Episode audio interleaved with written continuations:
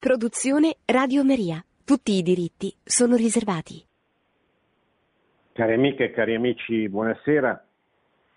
Riprendiamo anche questo martedì il tema che stiamo affrontando da alcune settimane e il tema è un documento della Congregazione per l'Educazione Cattolica, maschio e femmina di Creò, dell'anno scorso, che mi è sembrato fra i diversi testi del Magistero sul tema eh, dell'ideologia di genere, dell'ideologia gender, cioè di questa rivoluzione antropologica in corso eh, che tende ad allontanare dalla natura, cioè che tende a fare circolare un'idea dell'uomo, un'idea, un'antropologia che eh, allo- si allontana e va in contrasto con la natura. Certamente la persona, l'uomo non è solo natura, non è solo biologia, ma certamente la sua personalità non può prescindere dalla natura, cioè non può prescindere dal fatto che ciascuno di noi nasce e nascendo trova delle cose che eh, non ha scelto appunto perché le trova. Non, nessuno di noi ha scelto di nascere maschio o femmina, nessuno di noi ha scelto di nascere in un determinato paese, in una precisa epoca, in una giornata di sole o di pioggia. Nessuno di noi è, nato eh, avendo previsto di avere i capelli biondi o neri, di essere alto o basso eh, cioè, ciascuno di noi trova nella realtà della creazione qualche cosa che qualcheduno ha voluto che così fosse. E questo è molto importante per la vita di qualsiasi persona, perché l'avere, diciamo così, una, eh, l'avere accolto la propria persona con le proprie caratteristiche, con i propri pregi e con i propri difetti, che peraltro sono frutto in parte anche della, della, del, del lavoro che ciascuno di noi è chiamato a fare su quello che trova, perché è evidente che noi non siamo il prodotto esclusivo di come, eh, di come siamo all'origine, ma siamo il prodotto di un lavoro culturale, se volete,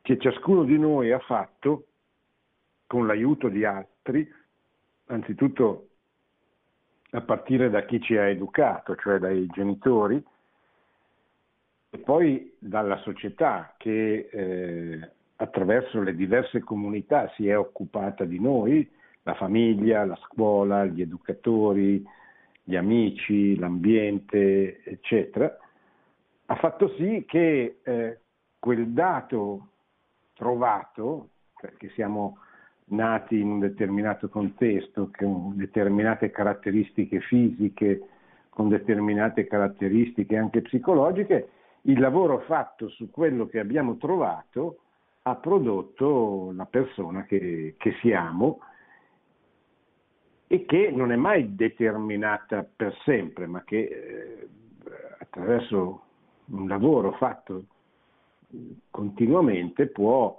eh, può, modificare, può migliorare, può far crescere questa personalità.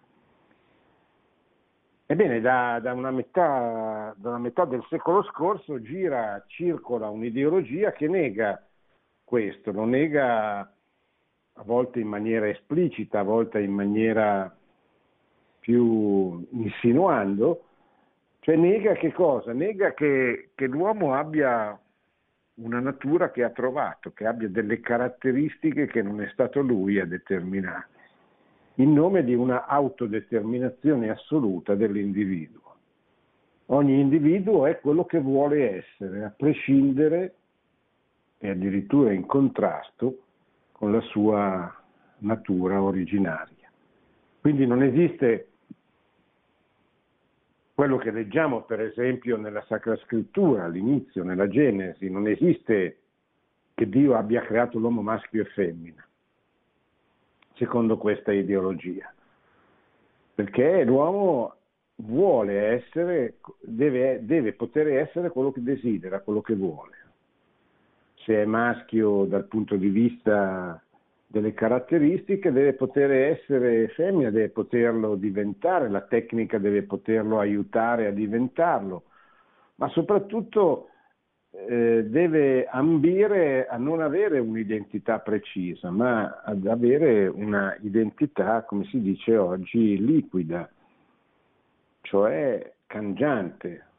Può essere per rimanere nel campo della sessualità, può sentirsi uomo maschio un giorno, femmina un altro, eh, bisessuale il terzo giorno, transessuale il giorno successivo e poter ritornare sulle proprie decisioni seguendo i propri desideri in qualsiasi momento della, della sua vita. Allora voi capite che qui siamo di fronte a una grande sfida culturale, antropologica, e, e, e soprattutto a una, grande, a una sfida molto difficile perché si tratta di ribadire quello che fino ad alcuni decenni fa era scontato, a nessuno sarebbe venuto in mente di dire a un maschio che poteva essere, che poteva, doveva poter essere una cosa diversa da quello che la sua natura sessuata gli indicava. E, ehm, e così noi dobbiamo rispondere, cioè la Chiesa deve rispondere a una domanda che eh, rende difficile la risposta perché è molto più difficile spiegare è molto difficile spiegare le cose evidenti, assolutamente evidenti. Cioè spiegare, come dice Chesterton, che le foglie d'inverno d'estate diventano verdi, o che il fuoco scotta o che l'acqua calda brucia, sì, è una cosa che uno può dire, va bene, fai subito l'esperienza, non c'è bisogno di tante parole. Ma questo per dire che non è quello che una volta in, all'interno di un certo senso comune è assolutamente evidente, quando non è più parte del senso comune di una popolazione, che deve essere rispiegato attraverso l'uso della ragione diventa difficile. Però questo è quello che il tempo nel quale viviamo ci chiama a fare e la Chiesa si piega a fare questo, questo ragionamento, questo sforzo, entrando appunto nel campo della, dell'antropologia. L'antropologia non è una parola difficile, complicata, è, un modo, è una, una scienza che, che studia l'uomo, che ci dice com'è l'uomo. Il primo passo di questo chiarimento antropologico consiste nel riconoscere che eh, anche l'uomo possiede una natura che deve rispettare e che non può manipolare a piacere. Così disse eh, Benedetto XVI in un importantissimo e bellissimo discorso che vi invito a, a leggere tutto, non è lunghissimo, che fece al Reichstag di Berlino il 22 settembre del 2011, durante, credo, il suo primo viaggio in, in Germania. Reichstag è il Parlamento tedesco, nel quale il Papa tedesco incontra i rappresentanti della democrazia tedesca, della, della Repubblica tedesca, i parlamentari. E eh, a loro si rivolge dicendo molte cose in, uh, in, poche parole, tra le quali ricorda qual è il compito dell'uomo politico, il, il, lo scopo della, della, politica, che è quello di, di, di, di raggiungere il bene comune che, che si, si, si, sostanzia, sostan- si sostanzia in una parola, la parola della pace. Qual è lo scopo della politica? Quella di realizzare la pace nel temporale, la pace nell'ordine temporale. La pace è frutto dell'equilibrio, del, dell'ordine, del fatto che ciascuna cosa è al proprio posto e non va in conflitto con, con le altre, ciascuna componente della società è al proprio posto ed è aiutata dalle istituzioni a realizzare la propria vocazione, il, proprio compito specifico, eccetera. Ma poi il, il discorso di, di, del Papa Emerito andò anche a toccare i temi della, che sostanziano una civiltà giuridica, in particolare parlò della legge naturale, dice questa, questa cosa, questo diritto naturale legato alla natura delle cose, eh, che eh, fino a, a un po' di decenni fa era una caratteristica normale, accettata, accolta da tutto il senso comune, che è stata la caratteristica degli ordinamenti giuridici che hanno rispettato il, che, hanno diciamo così, caratterizzato civiltà, la civiltà cristiana in Occidente, il Papa ricorda come eh, la civiltà cristiana è il frutto dell'incontro e della collaborazione fra Gerusalemme, Atene e Roma. Quando noi eh, ci chiediamo ma, ma da dove veniamo?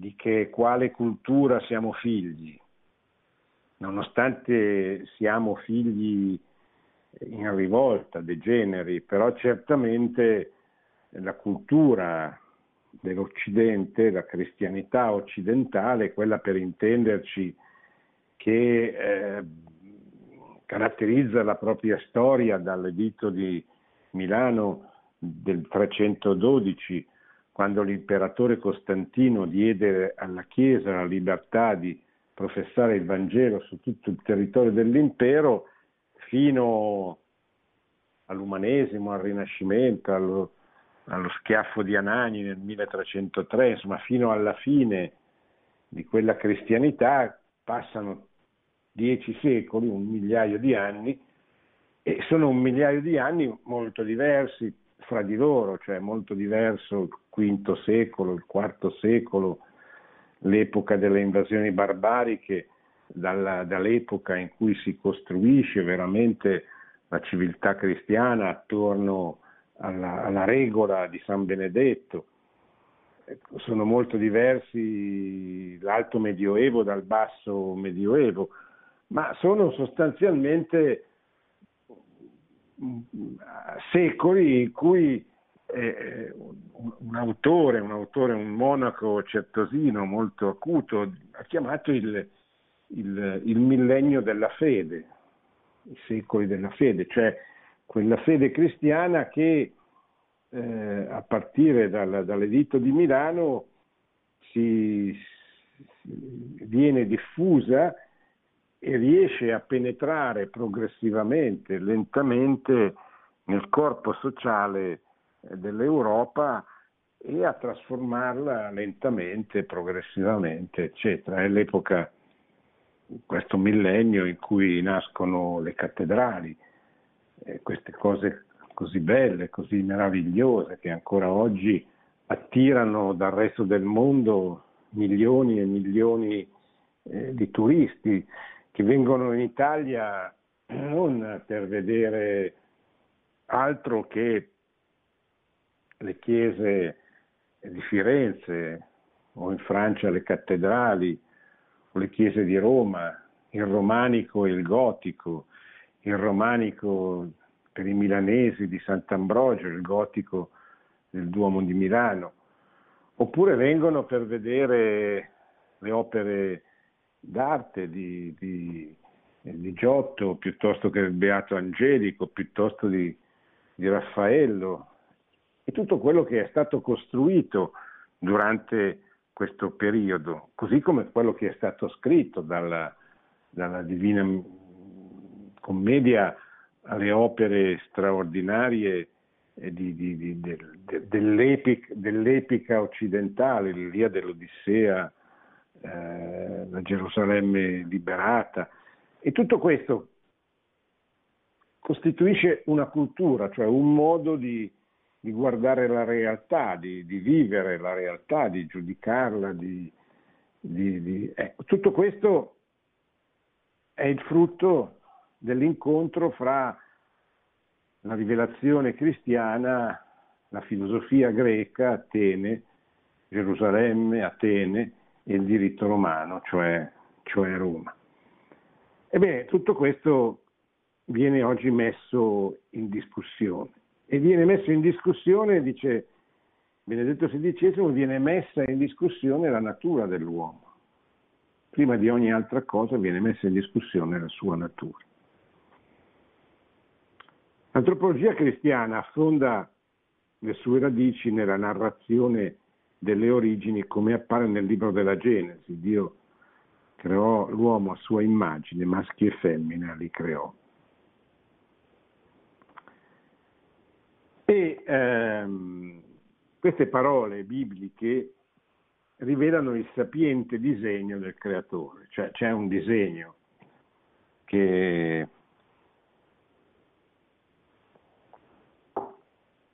che ciascuno di noi deve cogliere su se stesso, ma che noi possiamo cogliere per tutta l'umanità. Gli uomini sono tutti uguali e tutti diversi. E guardate che non è un modo di dire, è una,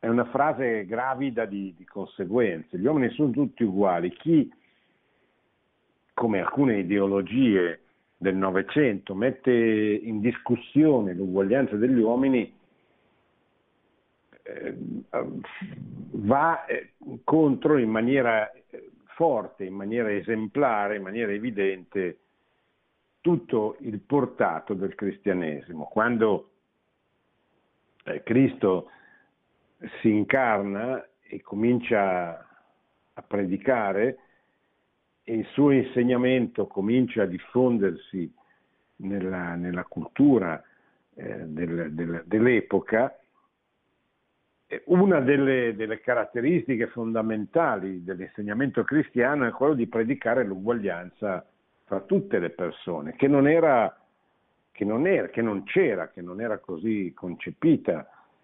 nella, nell'epoca pagana perché le donne non, non, erano, non avevano la stessa dignità degli uomini, eh, gli schiavi non avevano gli stessi diritti eh, dei loro padroni, gli uomini non erano tutti uguali perché non avevano la stessa dignità.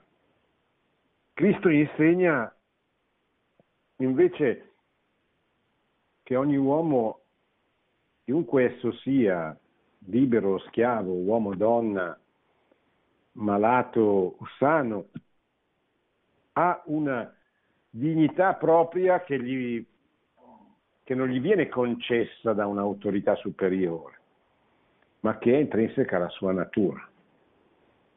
E contemporaneamente il cristianesimo però non, non nega le differenze, non nega, non solo non nega, ma esalta le differenze fra gli uomini, esalta l'unicità di ciascuna persona. Tutti uguali, ma ciascuno unico e irripetibile. E eh, concepisce la società, la dottrina sociale della Chiesa insegna questo, come l'insieme di tutte queste diversità che unite tendono a perseguire e a realizzare il bene di tutti, cioè il bene della comunità dentro la quale ci stanno tutti i singoli individui. Dentro questa diversità ci sta la diversità che nasce dalla differenza sessuale. Cioè i maschi e le femmine hanno la stessa dignità di di tutte le persone umane. Ma sarebbe eh, contrario alla verità e alla realtà dire che sono uguali. Sono uguali nella loro dignità, ma hanno delle caratteristiche così diverse che nessuno può eh, cambiare. Cioè, eh, l'uomo è XX, la donna è XY, la, la, la caratteristica genetica dell'uno lo rende diverso radicalmente dall'altra. E questo non è, che, non è qualcosa che si possa cambiare, cioè non è, eh, è un dato, poi uno può aggiungere, può capire, se ci riflette, la bellezza e la sapienza di questo disegno di Dio, di disegno creatore. No? Basta leggere la Genesi per rendersene conto, l'uomo eh, capisce di essere solo e capisce che in tutti, Adamo capisce di essere solo e capisce che in tutto ciò che, che il Signore gli ha messo accanto, negli animali, nelle piante, nei minerali, eccetera, non c'è qualche cosa di simile che possa eh, colmare il suo desiderio di relazionalità, cioè di relazionarsi con un'altra persona. E allora Dio crea la donna carne della carne dell'uomo. Cioè crea quella, quella realtà che ha la stessa dignità, che non possiamo dire che la mucca ha la stessa dignità dell'uomo, che un sasso, per, per quanto prezioso, un, un, un, metallo per quanto prezioso possa avere la stessa dignità dell'uomo, così come un pino o un abete. Ma possiamo e dobbiamo dire, perché corrisponde alla realtà, che la donna ha la stessa dignità dell'uomo. Ma non possiamo dire che è la stessa cosa. Non possiamo dire che sono uguali gli uomini e le donne. Perché se lo dicessimo smentiremmo la bellezza di quella, di quella diversità che, che, fonda naturalmente la, la, l'attrazione da cui nasce la vita, perché è dall'attrazione dell'uomo verso la donna della donna verso l'uomo che nasce, che nasce l'amore, che nasce la, la comunione, che nasce il matrimonio, che nasce la famiglia, ma soprattutto che nasce la vita, perché questa attrazione è quella che permette la trasmissione della vita.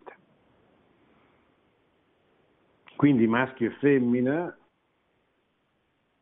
e l'uomo composto da anima e corpo. In questa eh, dice bene la Veritatis Splendor, l'enciclica sulla morale di San Giovanni Paolo II, la natura umana è da comprendere alla luce dell'unità di anima e di corpo e, cito dalla, dall'enciclica, l'unità delle sue inclinazioni di ordine, sia spirituale che biologico, e di tutte le altre caratteristiche specifiche necessarie al perseguimento del suo fine. Quindi l'uomo è creato da Dio ed è composto da anima e di, e di corpo, differenza degli angeli che sono puri spiriti e a differenza degli animali che sono corpi senza anima. La caratteristica della natura, della natura umana è proprio questo suo essere un'unità di anima e di corpo. In questa totalità unificata si integrano la dimensione verticale della comunione con Dio e la dimensione orizzontale della comunione interpersonale, a cui l'uomo e la donna sono chiamati. No? Quindi noi abbiamo un, una caratteristica tale per cui da una parte, dalla parte verticale se volete, guardiamo a Dio, tendiamo a Dio, sentiamo il rapporto con il nostro creatore che ci ha creati a sua immagine e somiglianza e quindi sentiamo questa attrazione verso ciò da cui proveniamo, ma contemporaneamente c'è questa dimensione relazionale orizzontale che eh, ci, ci, ci permette, ci indica negli altri la possibilità di costruire delle comunità che favoriscano eh, la mia perfezione, la, la mia crescita, eh, perché questo è il senso del matrimonio, questo è il senso della famiglia, questo è il senso di tutte quelle comunità intermedie, i corpi intermedi tra il cittadino e lo Stato, che, eh, che riempiono la vita, che riempiono di significato la vita delle persone. Vogliamo eh, lavorare, dobbiamo costruire un'azienda, una comunità, eccetera, che eh, mi permetta di, di, ottenere dei risultati di tipo materiale o di tipo economico, eccetera. No? Perché se io voglio lavorare, devo, se voglio costruire qualche cosa, se voglio commerciare qualche cosa, devo, devo farlo mettendomi in relazione con gli altri. E tutte quelle modalità, quei corpi, i corpi intermedi che vado a costituire per raggiungere questi obiettivi sono le comunità intermedie tra, l'individuo singolo e, e, lo Stato. E sono quei corpi sociali che permettono alle società di andare avanti, di crescere, di migliorare, di svilupparsi, di progredire, eccetera. Tornando all'uomo e alla donna, è necessario ribadire, dice il nostro testo, la radice metafisica della differenza sessuale. Uomo e donna infatti sono le due modalità in cui si esprime e realizza la realtà ontologica della persona umana. Guardate, sono parole che possono apparire difficili per chi non ha fatto filosofia, ma sono semplicissime, cioè la differenza tra l'uomo e la donna, la, la, la loro complementarietà non nasce in terra, nasce in cielo, nasce dal progetto di Dio. Ecco perché è molto pericolosa anche, se volete, dal punto di vista teologico, dal punto di vista del rapporto con Dio, questa ideologia gender di cui ci stiamo occupando, che induce la persona a ribellarsi contro se stessa, cioè contro quello che ciascuno di noi trova.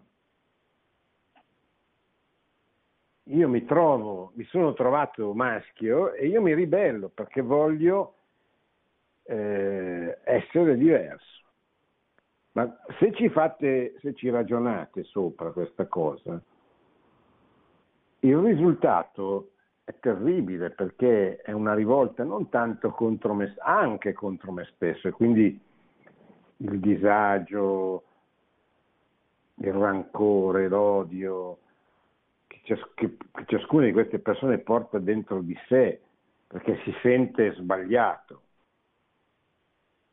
ma soprattutto, comunque accanto a questo, questa persona comincia a ribellarsi contro Dio.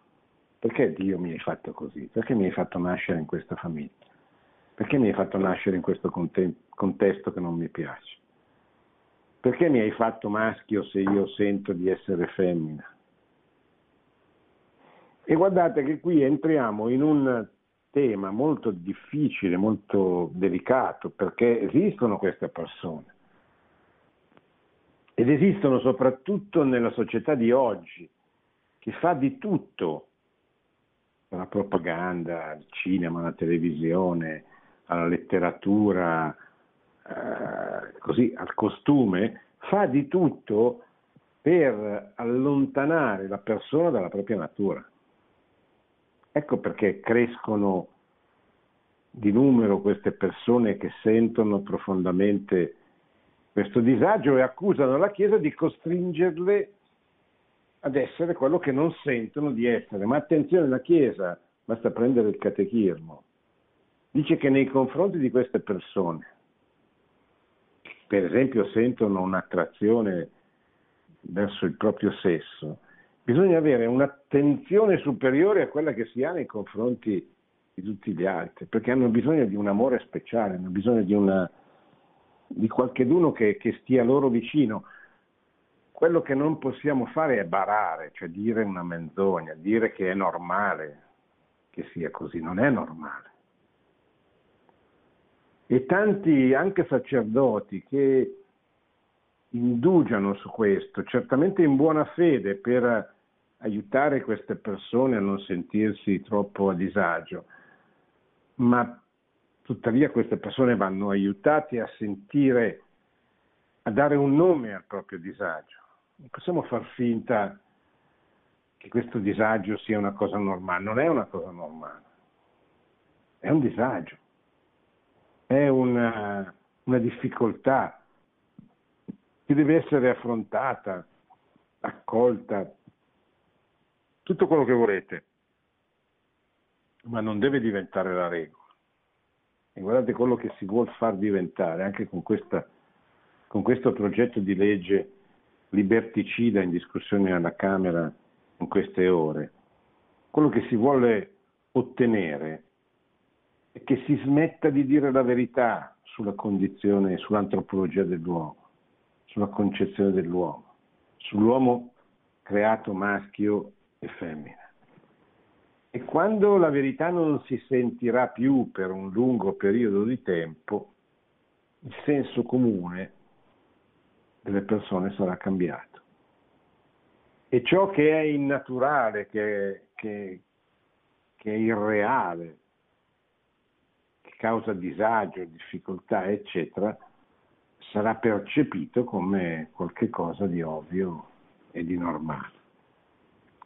Ecco perché dobbiamo educare alla sessualità. In questa prospettiva, dice il documento, educare alla sessualità e all'affettività significa imparare, come dice Papa Francesco in Amoris Letizia, significa imparare con perseveranza e coerenza che cos'è il significato del corpo.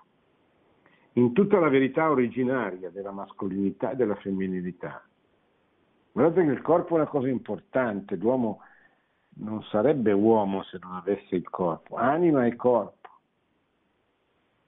E il corpo va rispettato. Certo, c'è una gerarchia, l'anima, ma questo guardare l'attenzione, la supremazia, se volete, dell'anima non deve indurci a disprezzare il corpo. Né il mio corpo né il corpo in generale, anche se viviamo in una società diabolica da questo punto di vista che strumentalizza il corpo, lo usa eh, come, come, uno strumento esclusivo di piacere o di commercializzazione, eccetera. Ma noi dobbiamo denunciare questo proprio perché valutiamo, riconosciamo l'importanza, la bellezza del fatto che l'uomo abbia un corpo. E un corpo sessuato, un corpo maschio e un corpo femmina.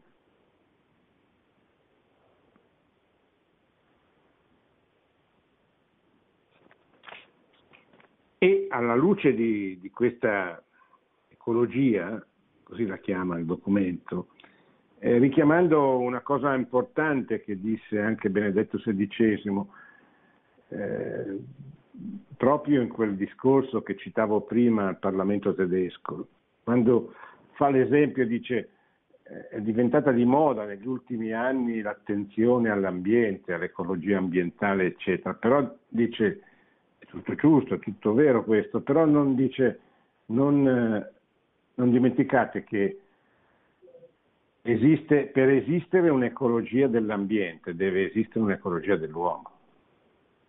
Ogni uomo, come ogni ambiente, ha una natura che deve accogliere, rispettare, valorizzare, amare, eccetera.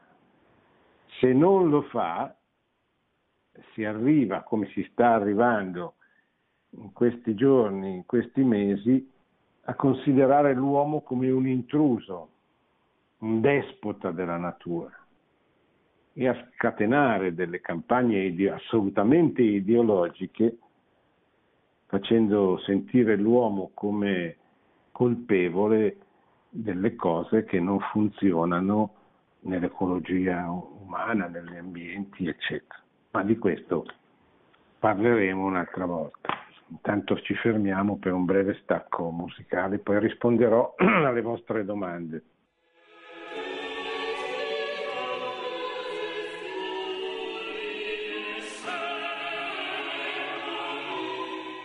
Pronto? Sì, buonasera, eh, professore Invernizzi? Sì, buonasera. Sì, buonasera. Da dove chiamo? Sono Stefano, chiamo da Montignoso in provincia di Massa. E, niente professore, io ascolto le sue dissertazioni sempre con grande interesse, come stasera. E lei batte molto, batte molto, come del resto mi pare abbia fatto anche stasera, sul concetto di natura? E di comando divino. Mi pare di capire collegando che ciò che è il comando divino è naturale, ciò che è naturale ha a che fare con il comando divino. Allora la mia domanda è se nostro Signore Padre Eterno ha detto crescete e moltiplicatevi. Come si fa a coniugare il concetto di crescete e moltiplicatevi, quindi accoppiatevi, quindi avete, abbiate dei figli, questa incombenza no? così chiara, così netta, così biblica, che lei ci dice è anche naturale, come la si fa a coniugare con una Chiesa che di fatto ti dice no, tu non puoi moltiplicarti. Perché dice così? Come perché dico così? Perché, eh, per esempio, eh, la classe sacerdotale non si può sposare. Eh, ma cosa c'entra? Ma perché è una, è una vocazione diversa, ma la Chiesa invece insegna alla stragrande maggioranza degli uomini a unirsi in matrimonio e a fare tanti figli tanti figli, cioè si parla di, di procreazione responsabile, nel senso che poi eh, bisogna anche educarli, mantenerli, eccetera. Ma l'invito, eh, l'invito della Chiesa è proprio quello di, di, di, mettere al mondo tanti figli, di, di allevarli, di educarli, eccetera. La bellezza della famiglia, le famiglie numerose, trasmissione della vita. Certo, la vocazione sacerdotale è una vocazione religiosa, diciamo così, è una, un'eccezione che non va contro, è perché è un, Dio chiama a sé delle persone perché assegna loro una chiamata diversa, una vocazione appunto diversa, a occuparsi esclusivamente delle cose del regno di Dio, cioè delle cose che verranno il compito profetico del religioso è quello di annunciare attraverso i voti della povertà, di povertà, di, di castità e di obbedienza, di annunciare come sarà la vita nel regno dei cieli, dove gli uomini non possederanno nulla perché possederanno, possederanno tutto, non possederanno né l'oro né, né i beni materiali, né una moglie o, o, o un marito perché possederanno Dio e quindi non dovranno obbedirsi reciprocamente, e da qui forse l'obbedienza, perché obbediranno direttamente e esclusivamente a Dio. E il religioso è colui che eh, incarna, anticipa, diciamo così, nella propria vita questo destino di eternità a cui tutti gli uomini, ciascuno di noi è chiamato. Il religioso lo anticipa, lo, lo realizza, si sforza di realizzarlo già nella, nella vita, però è, una, è un'eccezione, cioè non, non, non, è che questo vada contro il, il, il crescete e moltiplicatevi. Pronto? Pronto? Prego. Pronto? Sì, chiamo dalla zona di Torino, sono Franco. Sì. Eh, era un po' la questione eh, degli animali che non hanno l'anima. E sì. Già solo per quella che definizione con la quale li chiamiamo sembra una contraddizione in termini. Perché? Animali che non hanno l'anima. Ah, beh, hanno l'anima sensitiva, cioè non hanno,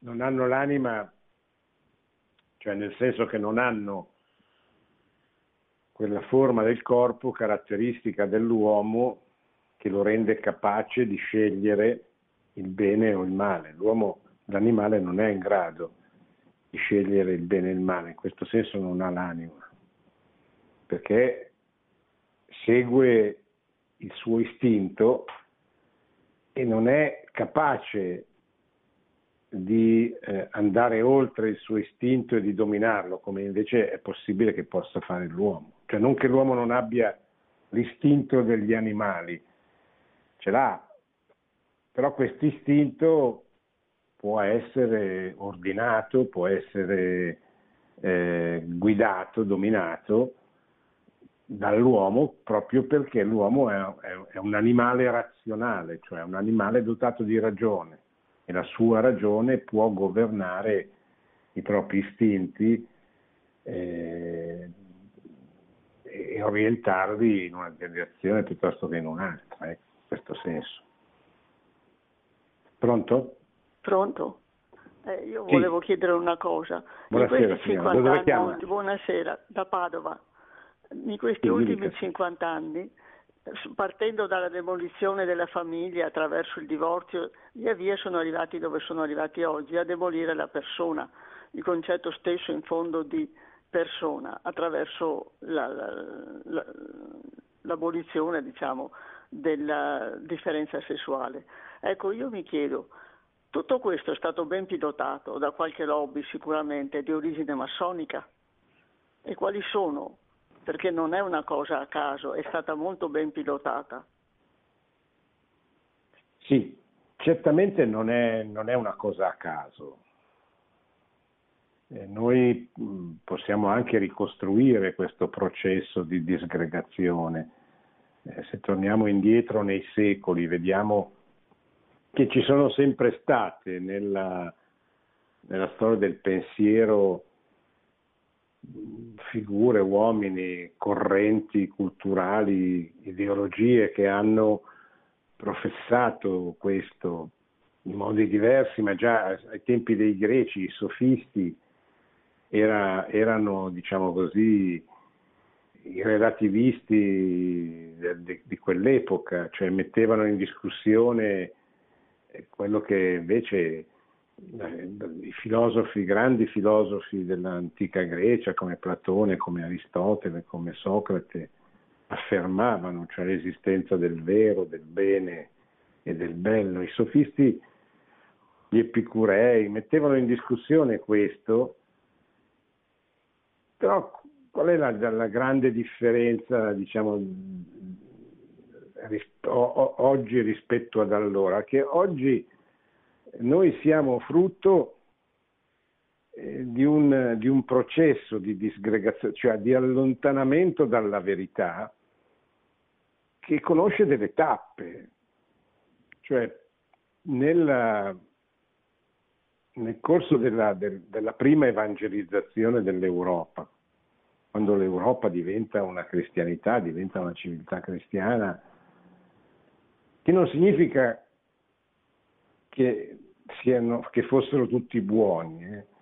significa che il senso comune della civiltà cristiana, dell'epoca della cristianità, era un senso comune diffuso in tutti gli uomini, la gran parte, insomma, che permetteva agli uomini di conoscere ciò che è bene, ciò che è male, ciò che è vero, ciò che è falso.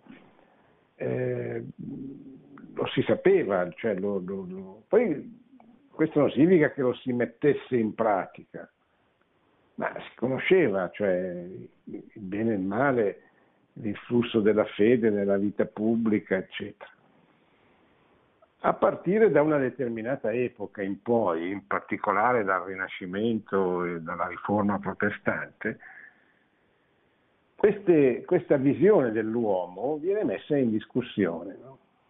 Per esempio nel protestantesimo noi troviamo il fideismo, cioè la fede senza la ragione. Così come vedremo nell'illuminismo la ragione senza la fede. Così come vedremo nel, nel comunismo eh, la giustizia imposta dallo Stato attraverso la, la violenza totalitaria del, del, dello Stato, dell'istituzione pubblica, come se la giustizia fosse il risultato di, una, di un'imposizione che eliminasse le differenze, Ma no, questa non è la giustizia, questa è, so- è una somma ingiustizia cioè nel senso che si pretende di livellare tutti gli uomini facendoli diventare uguali non per la dignità che hanno, ma per i beni che posseggono. E così impedendo la realizzazione delle differenze. Se io voglio lavorare 10 ore invece che 5, devo poter guadagnare di più di quello che lavora 5 ore invece che 10. No? E, ma questo non, non toglie che entrambi abbiamo la stessa dignità di, di ogni persona umana, eccetera. Siamo soltanto persone che scelgono di vivere in maniera diversa e quindi anche di avere delle esigenze diverse, dei bisogni diversi, eccetera, eccetera. Allora, questo per dire che cosa? Per dire che eh, siamo arrivati a oggi attraverso un processo, un processo di disgregazione delle istituzioni, eh, prima la Chiesa, poi lo Stato con la Rivoluzione francese, poi l'assetto economico-sociale con il socialismo, il comunismo, eccetera, e infine l'attacco alla persona no? con, con, con il 68, con la rivoluzione culturale che prende il nome da quell'anno terribile del, del 1968. E siamo arrivati a mettere in discussione addirittura la sessualità di una persona, dicendo che non è importante la sua natura, ma è importante quello che lui vuole essere, eccetera, e che ogni diritto reclamato deve poter essere garantito dallo Stato, eccetera. Io voglio un figlio, ma la natura non me la dà, devo poterlo fare comunque attraverso l'ingegneria artificiale, eccetera.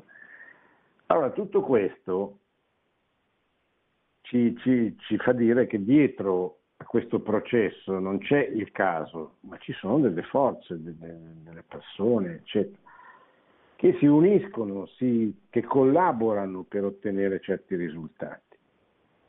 Poi sui nomi, certo, la massoneria ha avuto un ruolo in tutto questo, soprattutto nel, nell'Ottocento e nel, per buona parte del Novecento. Non mi pare che oggi sia la realtà, ci sono eh, realtà segrete o discrete società segrete che agiscono molto più efficacemente, secondo me, ma questo sa, non è importantissimo, cioè poi, eh, l'importante è individuare il pensiero di queste società, cioè capire che ci sono delle realtà che spingono in questa direzione e che così facendo contribuiscono a, a cambiare proprio il senso comune della società. Queste contro queste realtà bisogna vigilare, bisogna eh, denunciare, stare attenti e cercare di impedire tutto questo.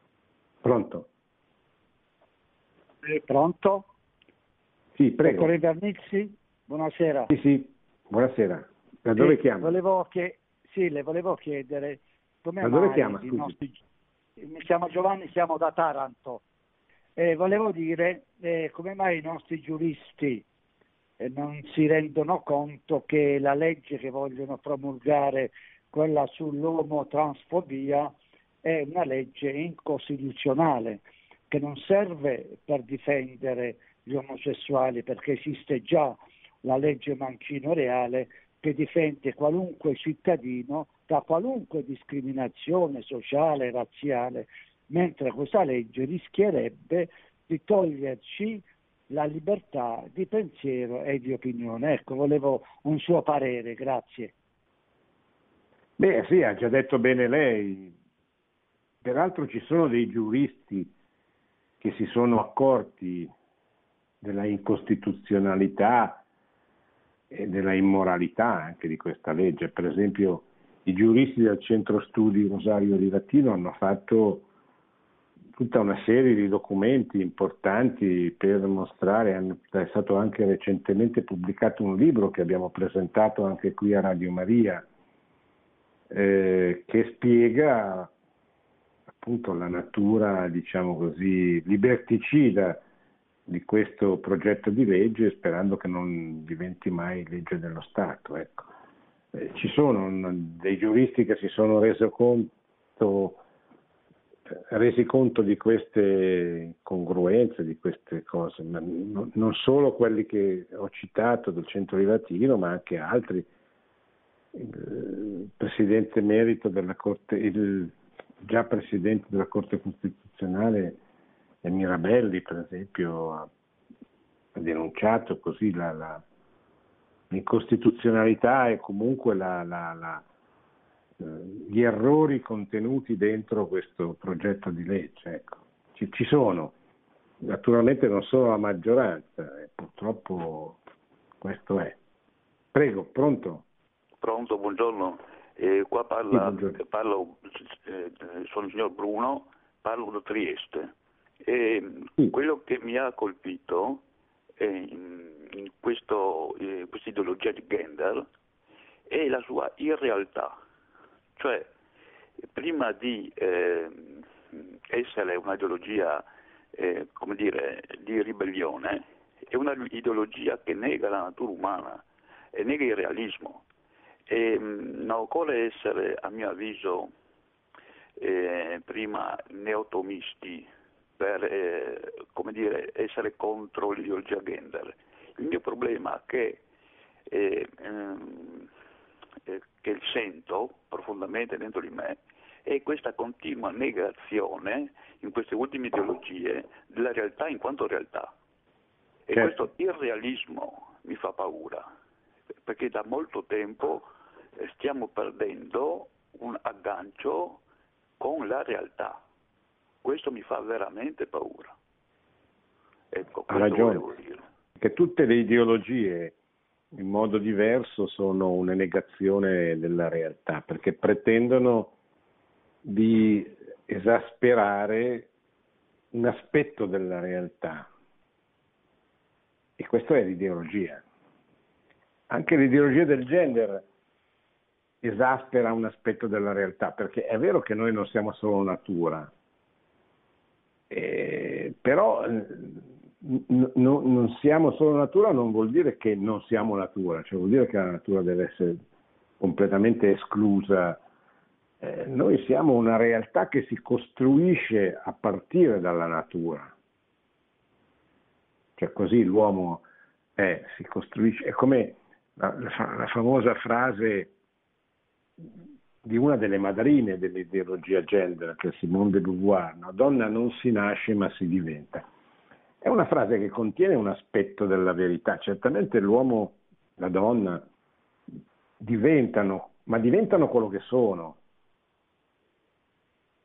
Cioè,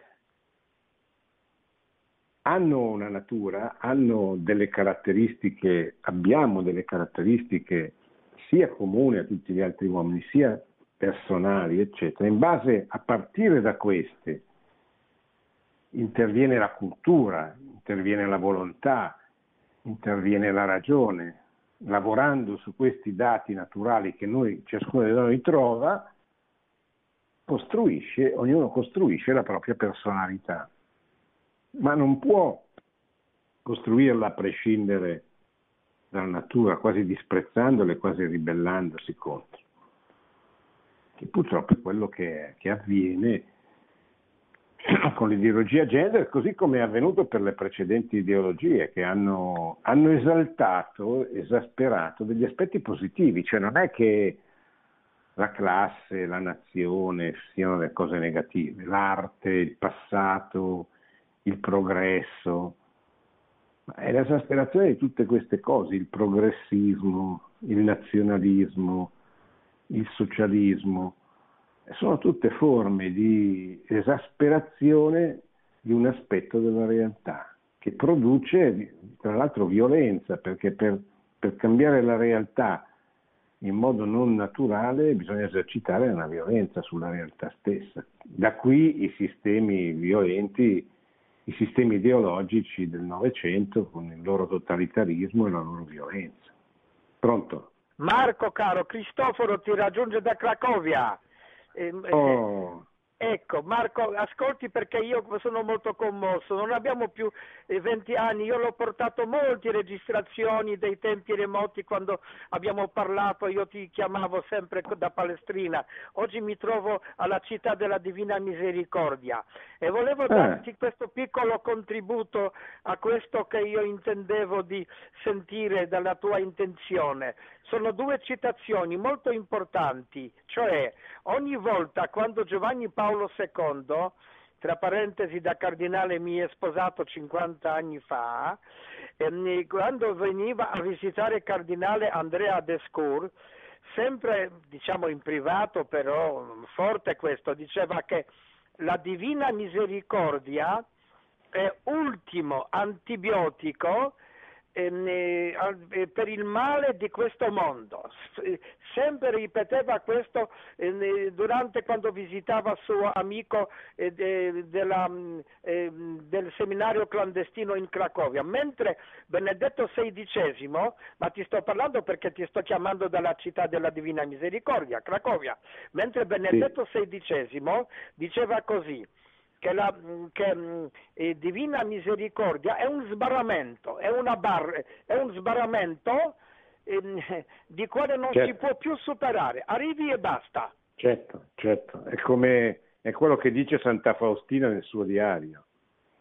L'antidoto al male nel Novecento fu la diffusione della Divina Misericordia. Quando la Polonia cadde sotto l'influsso di entrambe le due ideologie che si spartirono la Polonia, il nazionalsocialismo avanzando con il proprio esercito da ovest e l'armata rossa da est, eh, eh, fu in, que, in, quegli anni che cominciò a essere, a diffondersi la, la, la devozione alla Divina Misericordia insegnata da, da Santa Faustina che aveva ricevuto pochi anni prima tutte le, le, rivelazioni che sono contenute nel suo diario.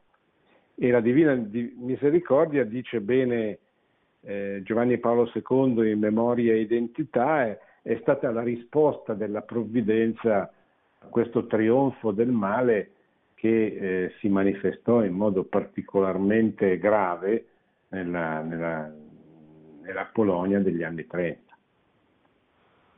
Pronto? Sì. Siamo arrivati alla fine, eh, quindi io vi lascio, vi ringrazio di tutte queste domande, vi ricordo che abbiamo letto il documento, una parte del documento della Congregazione per la dottrina della fede sull'ideologia gender, maschi e femmine li andremo avanti a fare questo documento che mi sembra molto utile, molto importante, soprattutto in questo periodo in cui è in discussione alla Camera dei Deputati, quindi al Parlamento italiano, un progetto di legge proprio che si ispira a questa ideologia. Ecco, non dimentichiamo mai di pregare perché questo progetto di legge non diventi mai legge dello Stato e se poi lo dovesse diventare chiediamo a Dio di darci la forza per, per resistere contro questa condizione di, di, violenza proprio che si vuole instaurare nel nostro paese per impedire alle persone, agli educatori, ai sacerdoti, ai genitori di dire la verità, cioè di dire che un bambino ha bisogno di un papà e di una mamma, che la famiglia è soltanto laddove un uomo e una donna decidono di diventare una cosa sola, di diventare una comunione. Ecco. Pregare perché tutto questo progetto di legge non, non diventi mai legge dello Stato e se lo dovesse diventare darci la forza di continuare a combattere la buona battaglia della verità e dell'amore. Grazie, buona settimana a tutti. Produzione Radio Maria. Tutti i diritti sono riservati.